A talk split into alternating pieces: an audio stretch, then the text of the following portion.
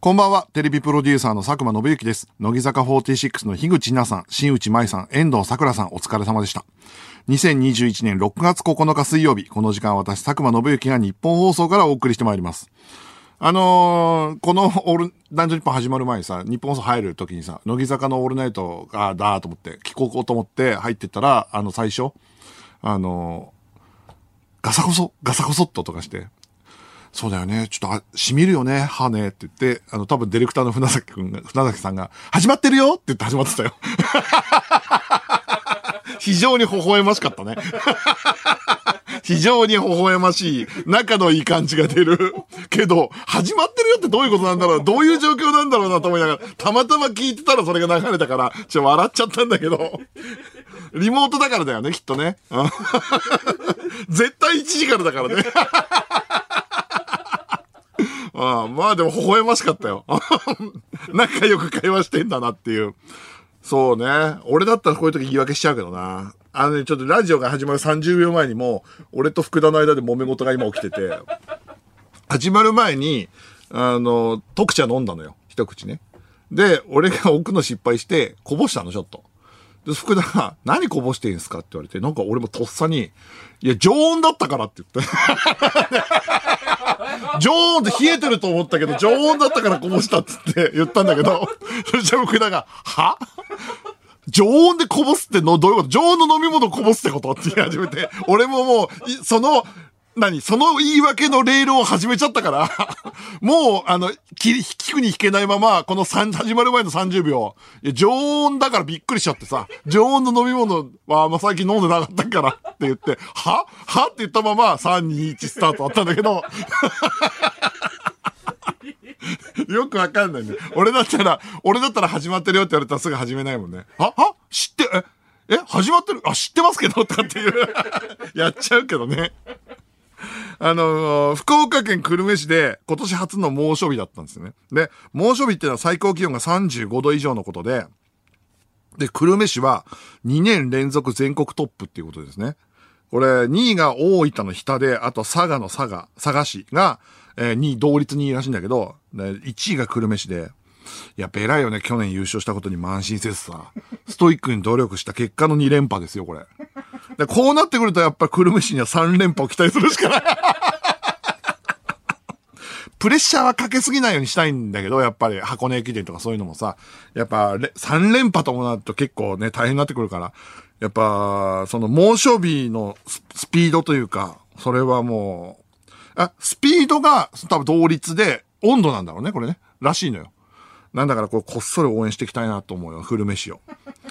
東京と大阪も連日の真夏日で、熱中症などにお気をつけくださいということで、マスクつけると熱がこもるからね。今日もニュースであったよね。中学生がマスクしながら走ってて、それで熱中症になるとかって。そうなるとどっちを優先したらいいかわかんないよね。俺は、本当に街で歩いてても、周りに人がいないなと思ったら外す。もうこの季節は。うん、と思ってるし、あとはもうこの季節というかもうラジオでもそうだけど、もうおじさんはすごく汗をかくので、汗拭きシートをもう常に持ってやってるから。なぜかというと、このラジオが始まった1年目の時に、まだラジオブースの温度がよくわかってなくて、グレーの服を着て、ミクチャでずっと脇汗が滲んだまま、ミクチャに脇汗ってずっと出続けるっていう、恥ずかしめを受けてから、俺はそれから全てのオンエアに、汗拭きシートを持って。で、始まる前、だから本当俺ぐらいじゃないパーソナリティでさ、意味なく、みんながブースでスタンバイとかしてるじゃん。で、その時に、俺だけ脇汗拭いてんだよ。喉のケアとかじゃないんだからね。関係ないんだから、夏の季節。うん。脇汗拭いてから始めるんだから、別にそれでいいラジオになるわけでもないのに、昔のミクチャがトラウマで。しかも喉も鼻も全部ケアしてるから。全部ある状態でやってんだから。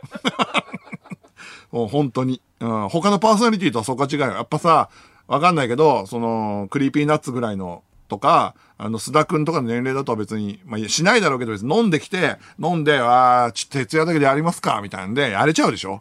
違うから、俺は。2日前ぐらいから体調管理に週のうち3日ぐらい体調管理に気を使ってやってるからね、こっちはね。っていうもんですよ、ほんと。あとエンタメニュースで言うと、進撃の巨人が最終巻34巻が発売されたんだね。で、11年半で累計1億部。で、内容はね、もちろん触れませんよ。アニメ派の人もいるだろうしね。で、我々としては巻末の嘘予告が気になったわけですよ。伊佐山先生が唯一むちゃくちゃボケるでおなじみの巻末の嘘予告か、あれだよね。マガジンの表紙だよね。表紙のモチーフのその2つだけでしょ。で、進撃の巨人の世界が学園ものになってたり、ドラえもんみたいになってたり、まあ、料理バトル漫画になってたりするんだけど、とにかく本編のシリアスさが加速度を増すにつれ、すべてのストレスをそこにぶつけてる感じがする。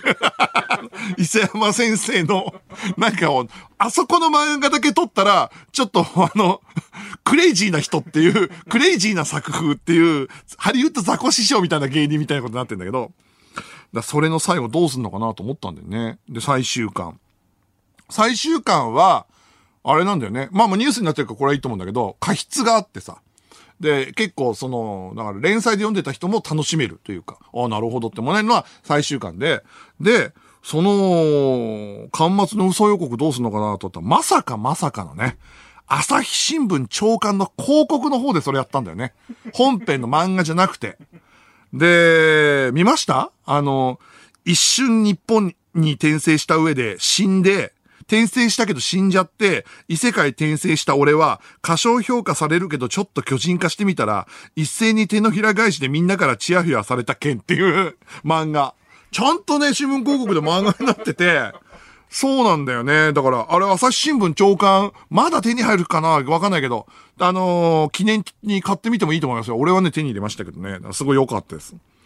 で、これすごいお疲れ様でしたと思うし、よく考えたらさ、この2021年って、進撃の巨人もこれで完結したわけだし、エヴァも完結したし、で、だって若林くんとかの足りない2人だったら11年か12年やってて完結したんでしょ?いろんなもんが終わった年だなっていう風に覚えてんだなと思いますね。でもなんか始まるってことはいろんな、終わるってことはいろんなものも始まるだろうから、安野さんとか伊佐山先生とかまだ年齢的に全然新作書けるからね。そういう意味で言うとさ、やっぱ漫画家さんってさ、デビューが若いから、こっからもう一作なんか書いてくれるのかなと思ってすごい楽しみだなと思っております。それでは今週も始めていきましょう。佐久間宣行のオールナイトニッポンゼロ。日本放送ポッドキャストステーシ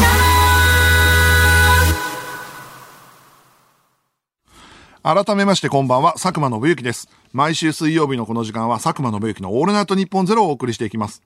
番組本のお知らせです。普通のサラリーマン、ラジオパーソナリティになる佐久間宣行のオールナイトニッポンゼロ。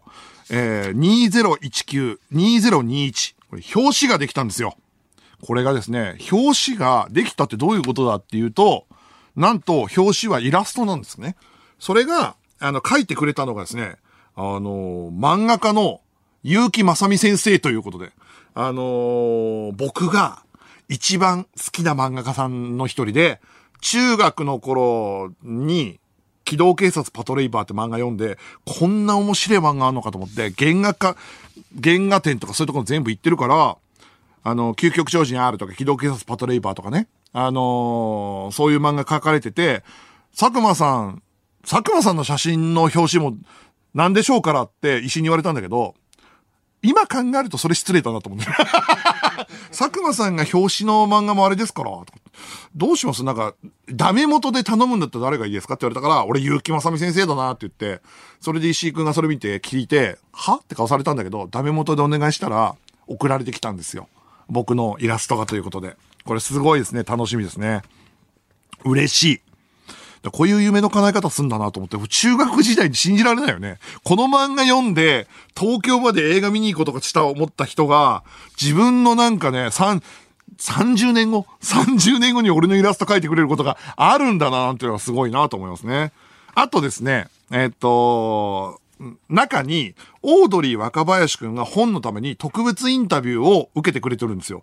で、その内容が結構がっつりしたインタビューで、俺も初めてなんか若林くんこう、俺のラジオに対してこう思ってくれてたんだとか、まあ、二人で腹を割って自分たちの仕事のこと話すことってあんまりないから、こういう間接的に初めて僕と関わってくれたこととか全部書いてくれてるから、それはですね、ありがたいし嬉しいし、あとね、褒めてくれたな褒めてくれたのにことに関してはむずがゆいというか、申し訳ないなっていうか、だってほら褒めるしかないじゃん俺のもんだから俺の番組本の中のインタビューだから。でもね、本当にがっつり話してくれてるんでね、嬉しいなと思いますね。6月30日に発売で、現在 Amazon 他各販売サイトで予約受付中です、ぜひということで。それでね、これ本にまつわることでちょっと考えなきゃいけないというか、相談したいことがあるんですよ。それがね、言いづらいんだけど、サインっていうものなんだね。これサイン。今まではサインなんかないんですよ。僕もないわけじゃない。会社員だったし、会社員辞めてからも必要だと思ってなかったから、毎回なんか頼まれた時は会所で佐久間信之って普通に書いてたのね。で、だからサインをする機会なんかないからだったんだけど、本を出すことになって、この間不走者に行って本の取材を受けた時に、佐久間さん、じゃあこの、翌週発売日の週に、サイン本200冊書いてくださいって言われたの。はって言って。いや、でも皆さん書きますよと。だからこれ本書いたから全員サイン本を書いて書店に置くんですよと。で、書店から佐久間さん書いてくださいってリクエスト来てるから、これありがたいですからと。売ってくれるわけですから、サイン本書いてくださいって言って。2時間とか3時間とかどっか切り出して、で、普通どのぐらい書くの、皆さんどんか書くんですかって。アイドルだったら2時間とかあったら300とか、頑張れば400冊とか書きますね、とか言って。俺サインないんですよって。一回書いてみてください、言われて。会社で佐久間信之って書いたのね。これだと100もいきませんねって言われて。あと佐久間さん、この会所でサイン本を100冊200冊書いたら腕ぶっ壊れますよって言われてだから要はいわゆるサインを書かないと、せっかく本屋が売ってくれるのにサイン本がもう並ばないんだってってことは番組で考えてってほしい、みんなにサインの話し始めたら喉が枯れ始めてなで、こういうの自信ないから、で、あとね、番組で考えてくれたら、サインのセンスとサインに移行したこと。これを、裏とかネットでいじられなくて済むっていう。公明正大に、僕はこういう理由でサインを作らなきゃいけなかったですっていうことを。だからね、アイデアください。助けてください。どういう風にしたら、本当に、素人みたいなこと言うけど、俺こんなこと気にしたことわかんないけど、芸能人って自分で考えてんの？俺もそれも知らないんだけど。なんかさ、01で自分で考えんの？それも知らないな。芸能人に聞いたことないもんだって。サインってどうやって作ってんすかみたいな。サイン作家みたいにいんの？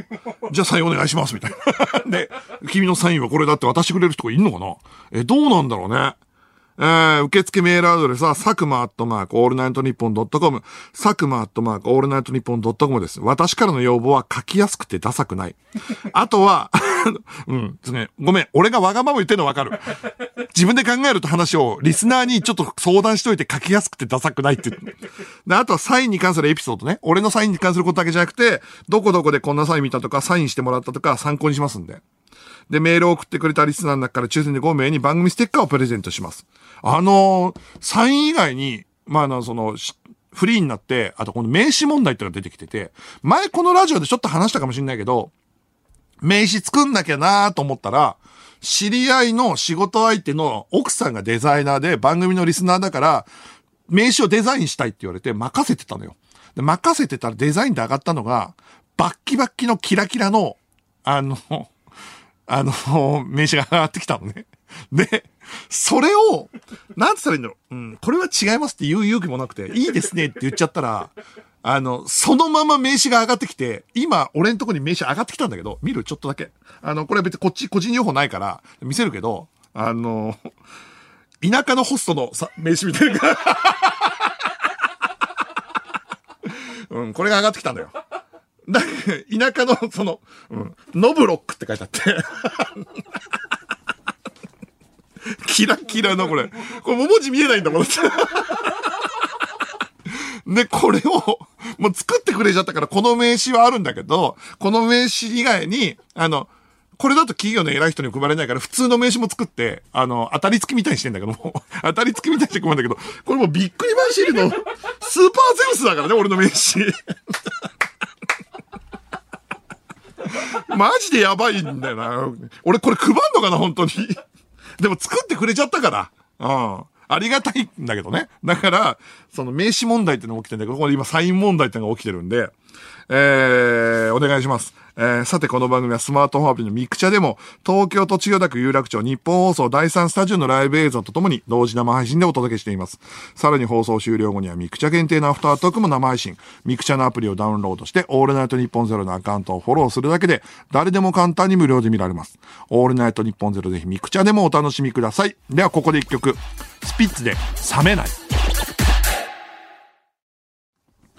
テレビプロデューサーの佐久間です。この時間は佐久間信之のオールナイトニッポンゼロをお送りしています。やっぱ三四郎の番宣はすごいいいな、やっぱな。先週さ、間がネットニュースで、ゴッドタンの出身芸人として出てるのが、まあ、千鳥、三四郎小宮博信って言って、小宮を足して間を外してるっていうことに対して、間が痛くショックを受けてるらしくて。本当に傷ついたらしくて自分の YouTube で怒りの投稿を今してるらしいよ。本当に怒ってるみたいなんだよね。メール来てます。東京都ラジオネームおはよう金曜日。佐久間さん、乃木坂のラジオをいじってくれてありがとうございます。あの後何事もなかったように冷やし中華とアボカドの話をしていたので話が入ってこなかった。リモートだからわかんないんだよね。このブースでやってれば、スタッフのさ、リアクションとかで、なんか、いや、ごめんみたいのでいけるんだけど、リモートは自分たちしかいないからね。だから、なんかあったトラブルとかも、空気がわかんないからね。それはわかる。そのまま行っちゃうのはね。大分県ラジオネーム3月の空き地。真夏日2位の日田市は、伊佐山先生の出身地で、進撃の巨人のモデルになっているし、すげえな。そんなリンクの仕方あるんだ。そうなるとやっぱ日田市もね、やっぱ久留米市超えてほしいって気持ちも出てくるよね。来年はね、ちょっと楽しみですね。久留米の2連覇を、3連覇を超えるかどうかっていう意味で言うと、京都府ラジオネーム好きな教科は電卓。久留米市の3連覇は厳しい戦いだと思います。29年目を迎えた J リーグでさえ3連覇を達成したチームは鹿島アントラーズだけです。どこが久留米を止めるのか、それとも久留米が3連覇を達成するのか、早くも来年が楽しみです。J リーグのノリに真夏日を持ってくるね。猛暑日と真夏日をよ。そうなるとやっぱ久留米のサポーターとかさ、いろいろ出てきちゃうからさ。ああ、きっと来年まではね、多分忘れてると思うんだよ。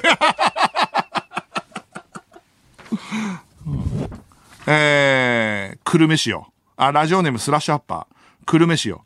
こっから元祖日本一暑い町、熊谷市が本気を出すから、せいぜい余裕をぶっこくがいい。そっか。最初に来る猛暑日とかのスピードは、久留米が早いね。南だから。でも本ちゃんに暑くなってくると、いやもう本当に山に囲まれて熊谷市が本気を出してって、九州大会の優勝が久留米だけど、全国大会になってくると、熊谷が出てくるわけね。猛暑甲子園の。そっか、やっぱ猛暑甲子園は熊谷があるもんな。あと京都の盆地とかも出てきちゃうでしょ。そうなってくると、やっぱりあれかな。うん。中ボスぐらいなのかもしんない。早い。3連覇とか言いつつ。なんかさ、ボクシング漫画とかでもさ、中ボスはスピードスターじゃん。ね、スピードが速いやつじゃん。なんだっけ、マシマじゃん、速みとかだっけ、なんだっけ。まあそう、いてさ、そいつはめちゃくちゃ、大体さ、めちゃくちゃ強いやつは速いやつじゃないんだよね。スピードのやつとか、テニスの王子様でもそうよ。捉えるまでの問題だから。うん。主人公が最初は見えないんだけど、捉えちゃったら、パンチの重さで勝っちゃうからさ。そうなると、久留米はやっぱスピードスターだから、京都とか熊谷とかにはやっぱね、で、岐阜とかも上がってきちゃうかもしれないからね。そうすると、本当の猛者どもが集まって。この漫画主人公誰？猛暑甲子園の。どういうことなんだろうな。ちょっとわかんないんだけど。ラジオネームもしょこ。常温のお茶だとこぼす理論、間違ってないですよ。だって冷凍だったら絶対にこぼれませんもんね。佐久間さんは正しい。めちゃくちゃいじってきてんだ。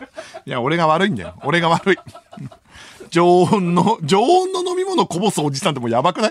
ほとんどの飲み物こぼすよ。そうなると。常温だったから、つって。俺もよくその言い訳をひねり出したな。あと目の前にさ、いるのがさ、別にさ、おじさんの福田なのに、なんでおじさんがおじさんに言い訳してるのかわかんないんだよね。娘とか、あとなんか、ね、かっこつけたい人が目の前にいるんだとわかるけど、っていうのはあるよ。ということで、来週のスペシャルウィークのお知らせです。6月16日の放送にはゲストが来ます。この方です。アンガールズの田中。アンガールズの田中くんが来てくれます。正月の番組で出ちゃったのが金玉かそうじゃないのかの領土問題。これはね、多分ね、話しません。そうね。なんでかっていうと、アンガールズのマネージャーが、この間だったら、もうそれは勘弁してくださいよって言ってた。って言ってたからってのもあるんだけど。うん、それはまあ、わかんない。話すかもしれないけど、お笑いのね、本当はお笑いの話がしたいのよ、田中くんとは。ね、いろいろ聞きたいこともあるし、いろんな風に思ってるんで、思ってますっていう風に思って、ね、お笑いの話もしたいなっていう風に思ってますよ。うん、で、今週から先週にかけてね、今いくつかあったんだけど、今日飛び込んできた情報として、変な考え、微妙な考えを抱くことが一個だけあって、どういう感情になればいいのかなと思ったんだけど、テレ東の人から聞いたんだよ。で、俺テレ東の社員じゃないじゃん。だからテレ東の社員に対する企画募集とかはないわけよ。で、企画募集とかみんな出したりするらしいんだけど、なんか噂ね、いや企画の内容とか知らないんだけど、三宅。たまにここで出す名前の三宅がね、俺と会えなくなったわけじゃん。会社の隣のデスク、ずっと同じデスクだって青春高校終わっちゃったじゃん。会えなくなったじゃん。その愛情がなんか曲がった形になってんのかな。俺が MC の企画書をすげえ出してるっていう。ちょっと気持ち悪いんですけど。もうちょっとその、通ったら会えるからっていう。気持ちが悪いんだけど、会社を辞めた先輩に会いたくて、先輩が MC の企画書をたくさん出して、通ったら佐久間さんに会えるっていう、ラノベだよ、もう。っていう噂を聞いたんだよね。噂を聞いたから、もう先にラジオで、宣誓しとこうと思って、止めとこうと思って、怖いから。っていう、情報が飛び込んできたっていうのが一個と、あとね、なんだろうな。調子が悪い週というか、いろんなことが起こるなと、なんでこんなこと起きるんだろうなっていう週が結構続いてて、俺今週っていうかもう今日の話なんだけど、ゴッドタンのミックスって麻布にある編集所なんだけど、そこで編集所でミックスをする前に、前大体缶コーヒーを買うんだけどね、で、缶コーヒーがその自販機って一番下の段にあるのね。ほんとちっちゃい話ね。一番下の段にあるから、そのボタンを押して、で、スイカで買うわけ。で、その自販機ってなぜかわかんないけど、スイカのピッてやるやつがさらに下の段にあるのね。で、下の段にあるの。下の方にあるのね。だから、ピッて、アイスコーヒーを押して、で、スイカの認証をしようと思うんだけど、スイカってさ、フェイス ID の認証しないと買えなかったりするじゃん。で、そうすると、下の段を押して、さらに下の段にスイカ持ってって、フェイス ID の認証して買おうってなって、ピッてなってる間に、ここ3週毎回ね、頭で違うそのジュース押しちゃって、デカビタ C が出てくるんだよ。わかる？このシステム。すげえ恥ずかしいんだけど。で、これが、毎回3週連続で、なんで俺デカビタ C 買ってんだよと思うんだけど、で、一週間ちょうど忘れちゃうのよ。一週間後って忘れちゃう。一週間に一回しかその編集所行かないから、で、毎回ブラックコーヒーが飲みたくて、ブラックコーヒーを押して、で、フェイス ID で認証して、フェイス ID で認証切れないまま、最後ピッて押そうとする P のところでガタンって押して、毎回デカビタ C が出てきて、俺3週連続デカビタ C 飲んでんのね。で、今日も飲んだっていう。で、これも来週こそは、普通に、ボスとかを飲みたいなって気持ちがあるんだけど、3週飲めてないのよ。でね、そのミックスの中で、AD と、明日の仕事早いわけ。ゴッドタンの仕事で。で、10時半ぐらいなんで、ラジオ4時半に終わって、で、10時半は早いから、なんとかその予定をずらしたいで、AD にね。明日早起きでちょっときついみたいな。だから、10時半のその打ち合わせは無理って言ったら、どうやってもスタッフさんも全員集まっても10時半になっちゃうんで、これはしょうがないですって。俺に厳しい AD がいるって言った人に言ってんだけど、で、これはもう早いから、俺は出なくても大丈夫な会議なんじゃないか。と思うじゃないですか。今回のやつは、佐久間さんがどうしても必要だし、この打ち合わせで決めないと間に合わないから、これはもう、本当に、なんだったらちょっと遅れても、5分ぐらい遅れてもいいですから、こんなにダメなんですって言われて。でも、今日チェックしなきゃいけない VTR が、ゴッドタンの VTR が来てないから、それが来てないじゃんって。それが来てなくて、本当は月曜に来るはずの VTR が来てなくて、今日のラジオ終わった後、俺見なきゃいけないじゃんと。だから10時半には間に合いませんって言ったら、また糸井が、と思うじゃないですか。そっから VTR 見ても、10時半までは3時間眠れるんですよと。だから大丈夫ですって言われて。いや別にそういうこと言ってんじゃないと。VTR 見ていたら眠くなっちゃうからって。で、違うんだよ。その VTR がすげえ直しが出たら、1時間のチェックが2時間とか3時間になっちゃうじゃんって。そしたら糸井が、と思うじゃないですかって言って。俺そのと思うじゃないですかっていうので、と思うってなんだよっつって。人だぞっつって。俺はって。なんでお前と思うで全部乗り切ろうと思うんだっつって。で、もう、いや、ごめん。そうだ。俺、娘の弁当作んなきゃいけないから。もう俺もそう、俺の方もめちゃくちゃになってきて、俺、明日は凝ったもの作りたいって言われて。弁当凝ったもの作りたいから、1時間じゃ終わんないかもしれない。90分とかってかかるかもしれない。だから、VTR チェックしてたらもう寝れなくなっちゃうからって言ったら。と思うじゃないですか。でも、娘さんそんなのね、食べたくないと思うんだよ。もうと思うじゃないですか問答を俺は今日デカビタ C 買った後デカビタ C 飲みながら糸々めちゃくちゃやってであちこち踊りの収録してきたんだけど、まあ、そういうなんだろうなうんと思うことが結構あって、でその週に今日の話じゃないんだけどお芝居をね見に行こうと思った日があったの。それは、毎回誘ってくれる劇団があって、でも今までこの1年ぐらいは、まあ、やってなかったですね、劇団ね。で、すごい久しぶりに、最近は配信でしかお芝居見てなかったから、久しぶりにソーシャルもあって一席焼きでやってるんでって言われて、わかりましたって言って行こうと思ったのが、その劇団ご招待いただいてたんだけど、夜だったんだけど、もともとご招待いただいてたの。それが、急にロケが入っちゃったから行けませんって返したら、その日昼もあるんで、で、昼、こういうご時世だから席空いてるんで、ご招待席ありますから、来てください、どうぞって言われて、あ、13時からって言われて、13時だったらその日、会議をちょっとずらせばいけるなと思って、久しぶりお芝居みたいからと思ってお願いして会議ちょっとだけずらしてもらって、で、午前中に1本やって、で、久しぶりのお芝居だから楽しみだなと思って、で、時間に余裕を持って行こうと思って、で、東京芸術劇場ね、池袋。だから池袋駅から7、8分歩ったとこにある東京芸術のシアターイーストってとこだって、思ってて。で、それで、家をね、20分前ぐらいには池袋に着くようにしようと。何か差し入れも買いたいしと思って。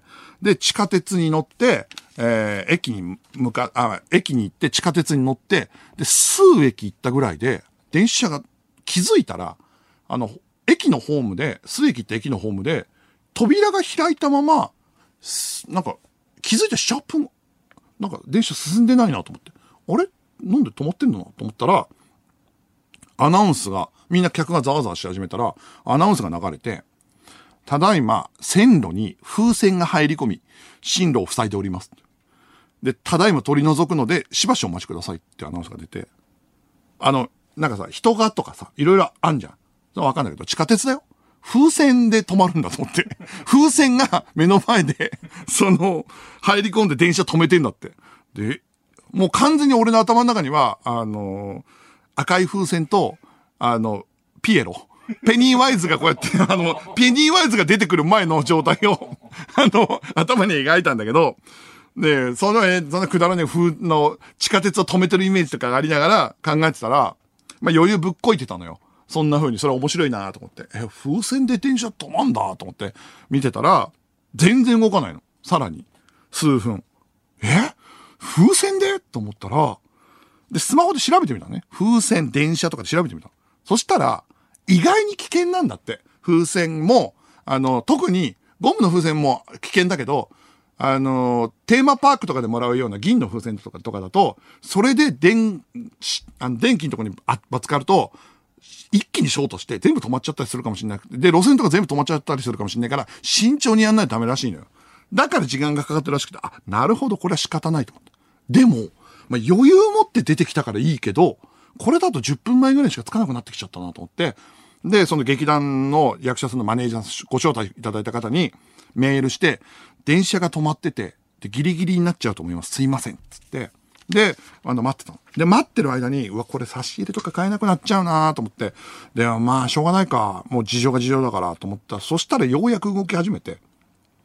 で、ようやく動き始めた安心感というか、ギリギリ間に合う。差し入れは間に合わないから、ギリギリ間に合うかなと思って乗ってたら、なんか寝ちゃったのよ。で、俺ね、地下鉄が一番寝れんの。わかんないんだけど。それ何なんだろうね。まあそういう人いるでしょ。適度な揺れと、あとは確実になんか、自分の場所があるというか。で、お尻があったかいってね。おじさんはね、お尻があったかくなるとすぐ寝ちゃうのよ。そういう生物だから。脇汗をかいてお尻があったかいと寝ちゃうっていう生物だから。でね、いつの間にか眠っちゃってて、で、目覚めたら、何なんだろうね。池袋だったのよ。もう、池袋なんだけど、ゆっくり扉が閉まる瞬間だったの。なんかさ、そういうことってない？電車乗ってて気づいて、目的地のちょうど閉まる瞬間に目覚めるときってない？それで、スローモーションで、ゆっくり閉まっていくように見えたわけ。で、うわーと思ったのよ。で、うわーと思って、一歩踏み出そうとしたんだけど、もうわかんじゃん。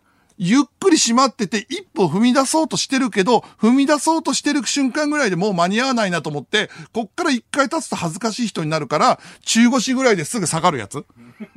で、目の前のおじさんがね、俺が立ち上がろうとしてすぐ座ったから、すごいビビってるって言った。だからスラムダンクで花道が最初に覚えたフェイントすぐ、ちょっと上げるやつ。ちょっと上げてすぐドリブルするやつ。みたいなのを、で、バッてかまして、で、おじさんビクッとだけ差しでガタってしまって、また向かってったの、電車がね。で、うわ、もう一駅だと思って。そっから、やばいと思うじゃん。13時で、今その時点で、12時47分とか48分とかだから、これで駅に降りてたら5分で着いて、開園5分前だったのに、一回一駅行っちゃうから、要町行っちゃうから。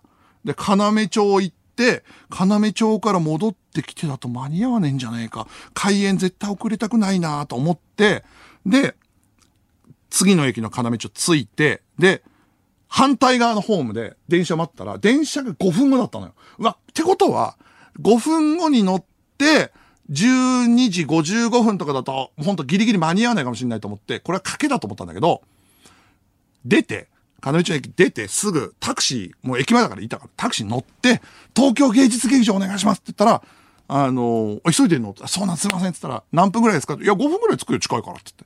そうすると、この50分だから、55分とか56分とか着くから、間に合うよかった差し入れは買えないけどと思って、で、タクシー乗って、もう余裕持って出てきてるとか関係ないもん。で、タクシー乗って、ブワーって行ってね、で、東京芸術劇場の前で降りて、で、そしたらもう58分とかだったの。ちょっと、言ってもちょっとかかって。で、あと2分だと思って、東京芸術劇場のシアターイーストって、芸術劇場入ってから、階段で下に降りんのよ。で、1分くらいかかるわけ。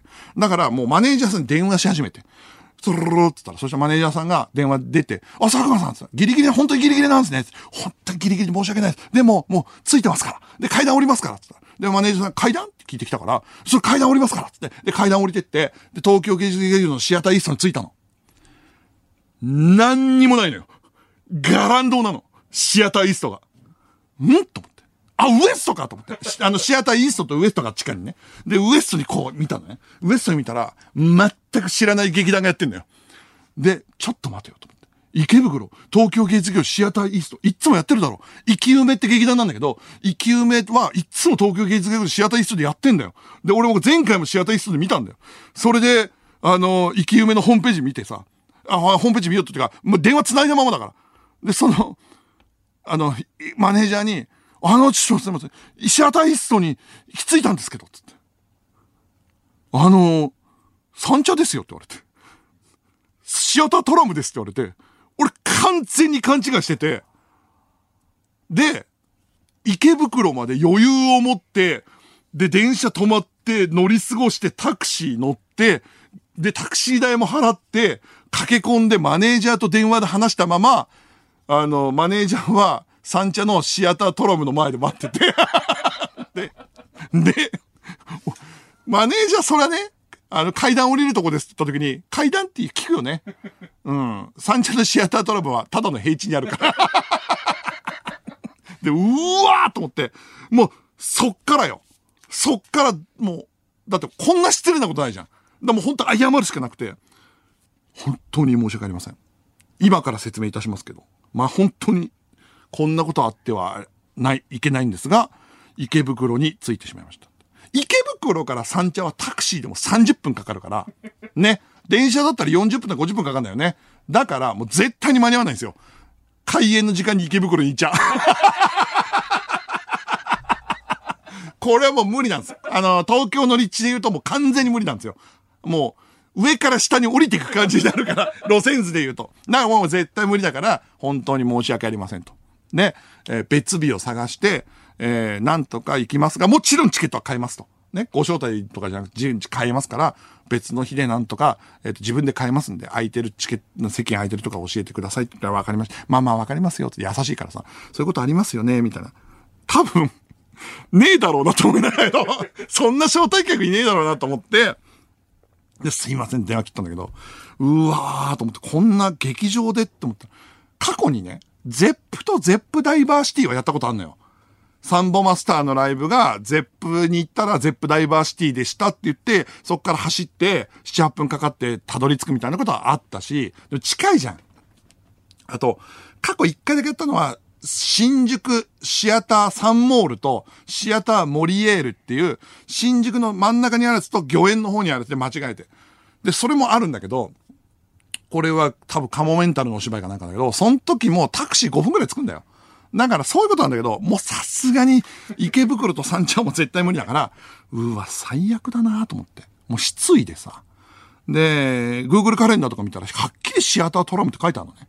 で、自分で書いてんのに、朝からずっと勝手に池埋めはシアターイーストだと思ってて、で、わざわざ池袋の路線図とかも調べて余裕を持って行ってこうなったから、はぁと思って、どうしようと思って。で、4時間ぐらい前後空いてたから、久しぶりの昼の空いてる時間なんてないのに、と思って。でもこれなんか、せっかくだから、6月にって映画もね、開いたから、映画を見ようと思って、なんかないかと思ったら、池袋すげえ混んでたの。でも、日比谷の方に、俺の見たい映画が、シャンテとか、あっちの方だったら座れそうだったから、じゃあそれを、その場で予約して、ネット予約して。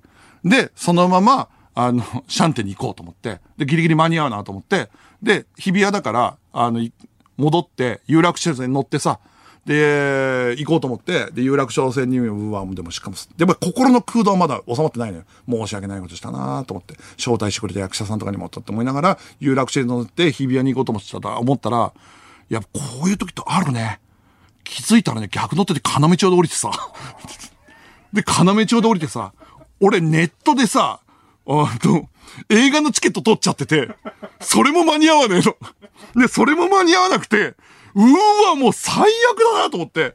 で、金目町で降りた後、もうこういう時は何もやってもダメだなと思って、金目町の駅の目の前にブックオフあったから、俺ブックオフでハンターハンターを一気に立ち読みして帰ったんだよ。やっぱり編を決めらんと編は面白いなとかと思って。でも家帰ってもあるな、このマフィアと思いながら。テレビプロデューサーの佐久間です。この時間、佐久間のべきのオールナイトニッポンゼロをお送りしています。ハライチの闇はですね、スマッシュってアプリ、オールナイトニッポンクロスでもやってるので、なんか好きなものを作っていいですよって言われたから、ハライチの冠番組を作るんですけど、明日の21時から配信なんですけど、これ全話無料で見られるんで、アプリさえ入れれば無料で見れるんですけど、ゴリゴリのお笑いバラエティなのよ。さらばとかラランドとかが出てきて、シャープ2の企画とかは、来週配信されるシャープ2の企画とかは、とにかく澤部を怒らせて、あいつのストレスを取ろうって言って、ラランドのサーヤが西田を操って怒らせたりするような企画で、僕はゴリゴリの笑い企画とかやってんだけど、いろんなケース、三四郎がね、とハライチがね、ギャルとネタ作りして漫才するギャルマングランプリってやるんだけど、めちゃくちゃ面白いのよ。本当に。小宮とギャルの漫才めちゃくちゃ面白いの。とかっていう企画とかやっていくんだけど、1話だけ、なんか、スマッシュってアプリでお笑い番組ってバラないから、なかなか、じゃあもう本当1話だけ好き勝手なことやろうかなと思って、こんなオープニングはしたくないって言って、これはどういう内容かあんま言わないんで、ぜひネタバレなしでですね、見てほしいんですけど、キョトンの人も結構多いかもしれない。俺と岩井に送ったら岩井はめちゃくちゃ面白いっすね、つって喜んでたし、俺もめちゃくちゃ面白いと思うんだけど、ネタバレなしで見てほしいんだよ、ほんと。で、キョトンと思っても広めてほしい。そういうタイプの、ちょっと変わってるなーっていうタイプのやつなんで、ぜひね、バラエティとして面白い回もたくさんあるけど、1話だけすごい変わってる回なんで、最高でもキョトンでも広めてくださいと思います。メール来てます。ラジオネーム、ピーチピーチ。シュージマンが YouTube にアップした怒りの投稿を見ました。明らかにボケでやっているのに、シュージマンショックだよね、とか、三四郎は2人で三四郎ですもんね、といった、本当に心配した温かいコメントばかりで、どう見ていいかわかりません。コメントまで見てなかったわ。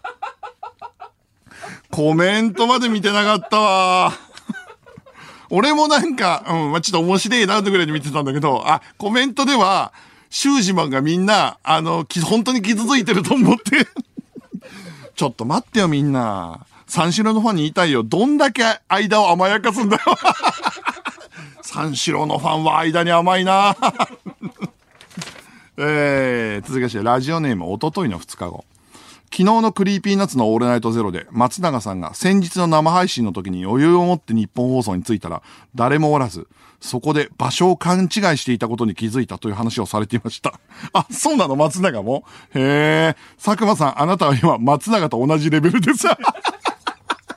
そうです。あなたのドラマにセリフを覚えずに来たあの男と全く同じレベルです。ああ、そう思うとな。恥ずかしいでしょうね。恥ずかしいわ、確かに。あん時の現場の空気だからな、もうほんと笑い話にしたけど、あん時の現場の笑い話に、正直ね、ちゃんと言うと、笑い話にしてんのは俺と祖父江と松永だけです。なぜかそうしないと俺たちはやっていけなかったから笑い話にしたけど、あん時の蒲田の喫茶店の、制作会社のプロデューサーから、ベテランの技術、ほんと映画畑の技術さんたちの、なんつったらいいのかな。怒るんではないけど、ほんと地獄の空気なんか、だから俺の描写力で伝えきれないかもしれないけど、それと同じだったらもう最悪です。東京都ラジオネームサハラサザンカ。サインですが、アルファベットで佐久間と書いて、その周りを四角で囲み、上にアンテナを書いて昔のテレビみたいにするのはどうですか？ちょっと佐久間って書いて、で、四角で囲んで上にアンテナ。ちょっと待ってよ。どうなんだろう。かっこ悪くね？俺の書き方が悪いのかな。一応キープしておきます。ありがとうございます。そうだ、サイン問題なんだよね。ラジオネーム神奈川県町田市。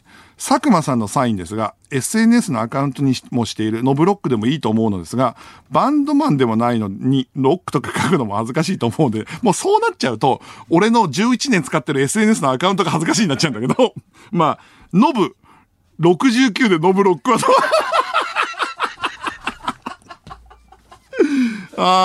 筆記体みたいな感じでノブ。スポーツ選手のサインみたいに、69と右下あたりに書く感じです。いや、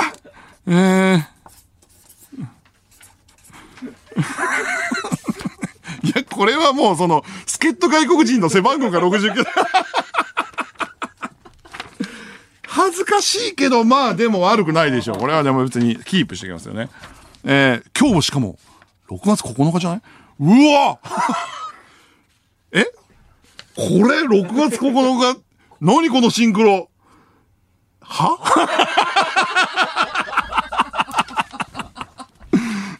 北海道ラジオネームジャミット。佐久間さんの名前をアルファベットにすると SAKUMA 佐久間で SAM が入っています。これ TRF のサムさんと一緒です。なんか参考になりますかいやならねえな、ならねえわサムさんにお会いしたことがないから。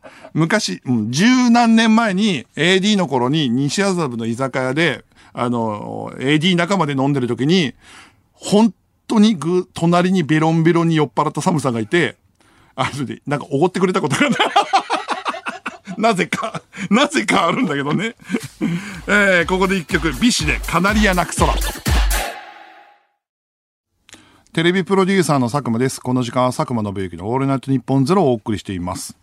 俺やっぱ考えなきゃいけないことたくさんあるんだよな。多分だけどみちょぱのとの対決も負けるしさ、そうするとみちょぱの企画書も書かなきゃいけないんですよ。こんなに忙しいのに。こんなに忙しいのに。もうとりあえず作家との打ち合わせの時間を作ったけどね。みちょぱ、やるかやんないか分かんないみちょぱの企画も考えなきゃいけないしさ、もうほんと。サインね。神奈川県ラジオネームおしゃけは20歳になってから。僕が人生で初めてもらったサインは、元湘南ベルマーレの山田直樹選手なのですが、この選手は俳優の風間俊介さんと顔がすごく似ており、ああ似てるかもしれない。サインのついでに撮ってもらった写真を親に見せた時に、風間俊介ファンだった母親に、俊くんのサインなのね、ちょうだいと、まるでジャイアンみたいな態度でサインを取り上げられてしまいました。面白いなぁ。確かに似てるなぁ。ああ、なるほどね。続きまして、ラジオネーム、花。佐久間さん、ルナシーの杉蔵さんは、ひらがなのす、一文字のサインを書いてらっしゃいます。佐久間さんは、さ、でいかがでしょうか。2時間全部目指して書店にかもしましょう。そっか、こういうのもあんだよね。昔多分バカリズムが、今でもそうかな。バカリズム、バー丸だもんね。そうしたんだよね。でもな、やっぱな、天才がバー丸なのは、なんか、あえての角度というか、許されるじゃん。俺が会社辞めて、さってのはちょっと、なんつったらいいの？貧縮じゃないって、あと欲しい俺がさって書いただけのやつ。ラジオネーム、令和のジェジェジェ。人気女性声優さんのサインで、うさぎのイラストを付け足している人が多いと思います。佐久間さんもどうですかうさぎね。俺がこのタイミングでうさぎのイラスト付け足したら遅くなるだけでしょ。腕ぶっ壊れるっつってんだからさ。うさぎのイラスト。うさぎってどういう顔してんのひでえイラストが出来上がってきたから、やめよう、これは。うさぎは描けないわ。ちょっと練習してみようかな。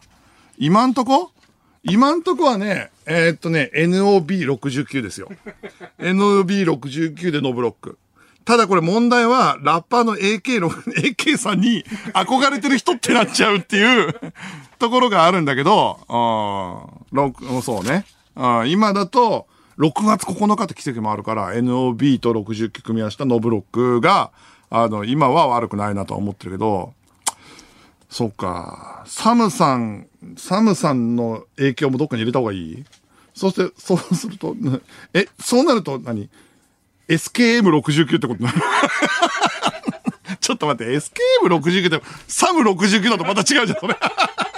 SKM69 だとどうなんのこれ。NS69 のもあるか。信行佐久間69。いや、それだともうその AK さんに近づきすぎじゃねえかなってなんだけどなあと、俺、6月9日って別に何の記念日でもないよ、別に。あと、ロックの人でもないし。では、サントリー特茶とのタイアップ企画に参りましょう。教えて健康チャンス。体脂肪を減らすのを助ける特茶では、普段の生活の中で健康のために生活習慣行動を変えるきっかけを健康チャンスと称して様々なキャンペーンを行っています。それを広めようというコーナーでございます。このコーナーでは日常の至るところに潜んでいる健康チャンスを送ってもらっています。どんな健康チャンスが届いているのでしょうか？1枚目です。新潟県ラジオネーム囚人番号311、居酒屋の健康チャンス。退店時に下駄箱の鍵を出すためズボンのポケットに手を入れるが鍵はなく、何度も左右のポケットを確認しても鍵は見つからない。最後に胸ポケットにそっと手を当てて鍵があった時に表情筋がリラックス。うわ、これわかるな。俺もしょっちゅうやるわ。だってさ、ちっちゃい鍵だったらわかるんだけど、木箱のどでかいやつもなくすじゃん。あれってなんでなくすの？どでかいから、ポケットは入んないから、胸ポケギリだなとか、お尻だったらギリだなっても、入れるとこ限定してるはずなのに、毎回なくすよね。あれなんでなんだろうね。これは非常にいいんじゃないでしょうか。いいやつですね。健康チャンスって、まあまあ、でも、表情筋と、あとドキドキね。続きまして、島根県、ラジオネーム、藤原元オスマブラ参戦。織田信長の健康チャンス。明智に、本能寺を燃やされている時にじっと耐え、30分ほど経ったら水風呂に入り、また燃える本能寺で汗を流すのを繰り返すことで、整う。あ、そんな余裕あったんだね、信長ってね。もうちょっと我慢しようって。ぐるぐる回る時計があと2周ぐらいするの待とうって。12分1セット。いや、30分行こうって。で、水風呂どこにあるんだよ、本能寺に。水風呂あったら助かってるだろう。続きまして、福岡県ラジオネーム、瑠璃色の海。娘が婚約者を連れて、結婚の挨拶に来る前日の父親の健康チャンス。娘の小さい頃のアルバムを見ながら思い出に浸っていると、後ろから奥さんが肩をポンと叩き、無言でニコッと微笑み、夫婦で娘の成長を感じながら、奥さんが寝た後、がむしゃらに筋トレをする。あ、ここだ。予想外だったな。がむしゃら筋トレシリーズがここで来ると思わなかったな。そうなんだ。ここで来るんだ、がむしゃら筋トレシリーズ。あ、こんな時もこれってなんか性欲とかさ、その欲を抑える時に筋トレで解消するんじゃないの？そういうなんか娘を取られるという悔しみみたいのも筋トレでなんとかなるんだ。便利だね、筋トレね。がむしゃら筋トレシリーズいいな。香川県ラジオネームガイルガーゴイル。シドニーオリンピックの健康チャンス。Q ちゃんが投げ捨てたサングラスを拾って、2位を走るリディア・シモンに並走しながら、これ彼女に返してあげて、とお願いするも、言葉が伝わらず、結局そのままゴールまで走り続ける。3位ってこと？ 3 位。自分で渡せよっていうツッコミもあるけど、その前にお前は何なんだよっていう、いけるんじゃねえかっていう、拾ったままね、渡してあげて、渡してあげてって言うの。面白いですね。続きまして、大阪府ラジオネームホットブルドッグ。ロールプレイングゲームでの健康チャンス。コントローラーを握ったまま寝落ちされ、朝まで見えない壁に向かって走り続ける。いや、ちょっと待って、これ。操られる方の健康チャンスってこと？データだろ？鈍い音を立てながら、何回もぶつかってって、で、コマンドによっては話す音が何回も出て消えてってやつでしょ？ロールプレイングロールの、あ、そういう気持ちなんだな。キャラ側だったんだね。続きまして、ラジオネーム、小石川明よっしー。結婚披露宴の健康チャンス。娘の結婚披露宴で余興をやることになり、何をやろうと考えた末、長渕剛の乾杯を披露することを決意。そのためにしなきゃいけないことは、と思案した結果が、そうだ、筋肉をつけよう。足しげくジムに通い、長渕剛のような立派な筋肉をつけたのだが、普通にモーニングを着たら、この筋肉が目立たないな。そこで、一回り小さいモーニングを着たはいいものの、周囲の列席者からは、ただの中年太りのおっさんに見られ、娘からは、何やってんだか、と失笑されるお父さん。ちょっと待って、予想外の終わり方だったんだけど、あれ、これ何よ、お父さん終わりのメールなの？お父さんの名刺終わりのメール。さてはこれあれだな、さっきのお父さんだな。さっきの娘が来てさ、それで筋トレでなんとかして健康ね、がむしゃらな筋トレしたお父さんが結婚披露宴でよくやることになって、まあ、ある程度つけた筋肉だから、これを使って長渕やろうってなって、で、目立たしたいからもうちょっと着たい、ちっちゃいの着ようと思って。で、何やってんだかって言われる微笑ましい。これ何のシリーズなんだがむしゃら筋トレお父さんシリーズって。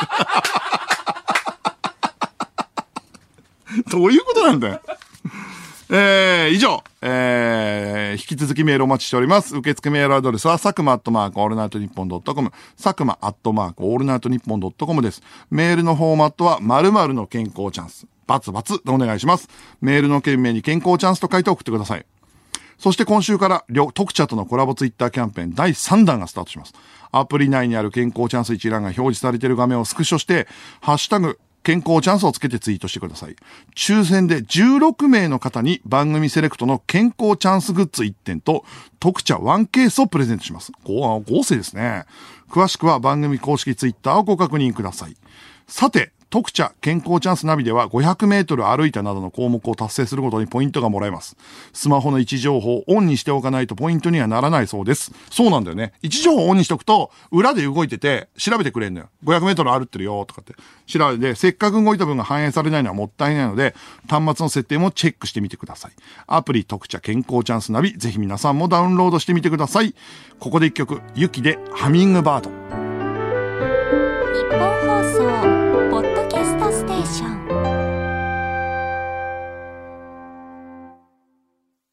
テレビプロデューサーの佐久間です。ではメールを紹介していきましょう。ラジオネーム原坊。何かまととぶってんすか。6月9日にノブロックがサイン考えるんでしょ。69の絵をズドンと描いたりしましょう。ちょっと待って、69の絵ってめちゃくちゃ難しくない？69の絵うまく描けるやつがいんの？そんなエロ漫画家じゃないと無理じゃない、続きまして神奈川県ラジオネーム江ノ島ランデブー。アイドルなどのサインは下の名前をローマ字で書くことが多いです。信行をローマ字で書き、 U のところに目を付け足してニコちゃんマークにすれば女子受けもバッチリなサインになります。信行をローマ字で書き、のぶゆきで、U のところに目を付け足してニコちゃんマーク、かわいいかなあ、信行はその割にはちょっと文字が多いんだな。うん、確かに。続きまして、ラジオネームサムライダー。TRF のサムさんは今年59です。サインは、サム49、59にしませんかそうなると、サムさんのサインだから。あと、サムさんも、サムさんのサインでも、毎年変えなきゃいけなくなっちゃうし。あと、サムに、まあ、U と M は違いにしよう。サムに数字を入れていくと、サム41になっちゃうから、いろんなもんがもうぐちゃぐちゃになっちゃうから。サム50、サムさん59なんだ。すげえな。続きまして、ラジオネーム藤原元オスマブラ参戦。あえて、ノブの部分に着目して、次世代のテレビを開くという意味で、サインの横にドアノブの絵を描くというのはどうでしょう。ドアノブの絵って何なの？ドアノブの絵ってこう丸くてこういうやつでしょ？こういうやつ？ドアノブ違う。全然違うな。ちょっとひどい絵描いちゃったな。わけわかんない絵描いちゃったな。ちょっとミクちゃんだけ見てくれ見せるけど。これドアノブの絵とは全然成立してない。なんか謎の生物みたいに描いちゃったけど。ドアノブの絵ね。ドアノブの絵ってどういう字なんだろうね。なんだろうな。次世代の扉を開く。ノブをロックするってこと？ノブ。スクールオブロックみたいなこと？どういうの？ラジオネームリリマル。ラッパーのケンザ390さんは本名が佐久間なので390にしてます。あー、なるほど。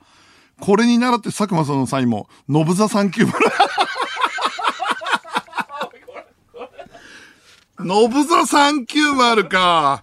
いや、これはもう、ケンザ390に怒られるだろう。あ、そうなんだ。あ、俺知らなかったわ。ケンザ390って、佐久間だから390なんだね。へえ。ていうこと、悪くないけどね、390ってかっこいいけどね。いやー、俺も390って書きたいな。390一番楽だな。佐久間で390。悪くないわ。NOB390 NOB390 テレビディレクターのノブザ390です。ノブ69かノブザ390。いや、ちょっとな、もう完全になんかさ、ラッパーに憧れたおじさんだよ、もうそうだなあ。あ、でも悪くないな。俺はそんな、なんつうの、ローマ字から逃げられないの？どうなんだろうね。いやー、難しいね。みんなこうやってサインって考えてくんだね。でも、時々本当に読めないサインの人いるじゃん。ああいうのって、どういう経緯でできてんのあれ。俺よくわかんないんだけど。なんか、実印みたいなサインみたいなんじゃないか。よくわかんない。再現性がないやつ。芸人のサインとかも気にしてみたことないからわかんねえんだよな。東京都ラジオネーム、タピオカソテー。レオナルド・ディカプリオのサインは書きやすくて素早く書けそうなので参考にしてみてください。ディカプリオのサイン。どんなの？すげえじゃん。これもうペレのサインと一緒だよ、これ。これなんかさ、み、みんな考えてるじゃん。ひらがなのみをめちゃくちゃ汚く書いたらこうなるっていうのがこれレオのサインね。へえ、ハリウッドっていいんだな、これで。ああ、もうほぼみだもんな。じゃあ、のって書こうかな、もう。うん。のって。うん。の、390って書こうかな。ひらがなののに390って書こうかな。ここで一曲。眉村千秋で、この朝を生きている。佐久間宣行のオールナイトニッポンゼロ、そろそろお別れの時間です。ミクチャでは番組終了後にアフタートークもあります。そちらもぜひご覧ください。来週の放送にはアンガールズの田中さんが来てくれます。サインなんですけど、いろいろね、390要素は悪くないなと思って、で、さっきもらったカタカナののを活かした方がいいんじゃないかとかっていうのがあって、で、カタカナののの390書いてみたのよ。でもこれね、そうするとちょっとなんか物足りないなと思って、カタカナののを書いてるうちにこれルートみたいにしたらいいんじゃないかってなって、ルートみたいにするとのじゃ意味わかんないなと思って、最初、次ルートにしてみたのよ。ルートにしてみたら違うなってなって、で、これをひらがなにしてみたらどうだろうと思って、ひらがなにして書いてみたの390が悪くないっていう。うん。だから今、ひらがなののの390にしようかなと思って。うん。だから、これをずっと使うかどうかはわかんないですが、この本に限っては、ひらがなのの390で。うん。これちょっとディカプリオ要素もあるし、ね、ケンザ390、サム、そして AK49 の要素もあるし、全部あるということで、今とりあえずね、当分これで、の390の作まで、本はやろうかなと思っています。決まるもんだね。ありがとうございました、ほんと。CM 中にいろいろ書いてみたらこうなったからね。うん。続きまして、ラジオネームマッサマン元年。ケンザ390さんは佐久間さんと同じく早稲田大学を卒業してます。あ、そうなんだ。そうなんだ。しかもかっこいいからな。ケンザ390はまず。ちょっといただこう。佐久間だけは390から。あー、決まってみやった。これだったら200かけるよ。うん。じゃ、その時間の間にかける。うん。ありがたいと思う。まあ、このルールがわかんない人からすると、いきなり俺のサインがこれだっつって現れて、しかもさ、名刺渡すこともないだろうけど、一般の人に。これで、スーパーゼウスみたいな名刺渡したら、マジで会社辞めて、キラキラの名刺持って、このサイン書いてるやつって、めちゃくちゃやばいと思うけど、まあまあまあまあ、でもね、まあまあ、リスナーの皆さんと、なんか一個決まったんで僕は嬉しいですよ。これで本が出る準備も万端ということで、どんどん本をプロモーションしていきたいなと思いますので、皆さんぜひ、お待ちください。野郎ども、港に別れを告げるようそろテレビプロデューサーの佐久間宣行でした。